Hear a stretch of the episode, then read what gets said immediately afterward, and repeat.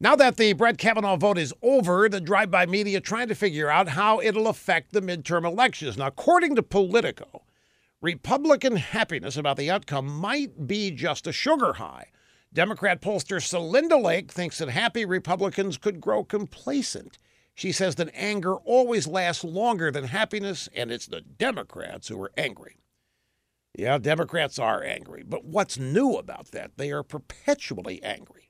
They've been furious since Hillary lost. They've been furious since uh, Gore lost in 2000.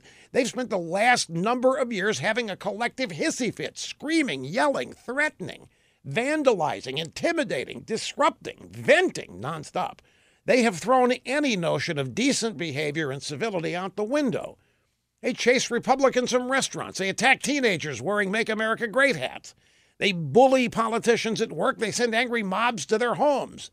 Republican members of Congress were shot trying to play baseball near the Capitol. Yeah, the Democrats are angry, but maybe, just maybe, the wizards of smart are underestimating how fed up the rest of the country is watching the left's endless, insane temper tantrums of increasing psychological disorders disguised as politics. I know I am fed up.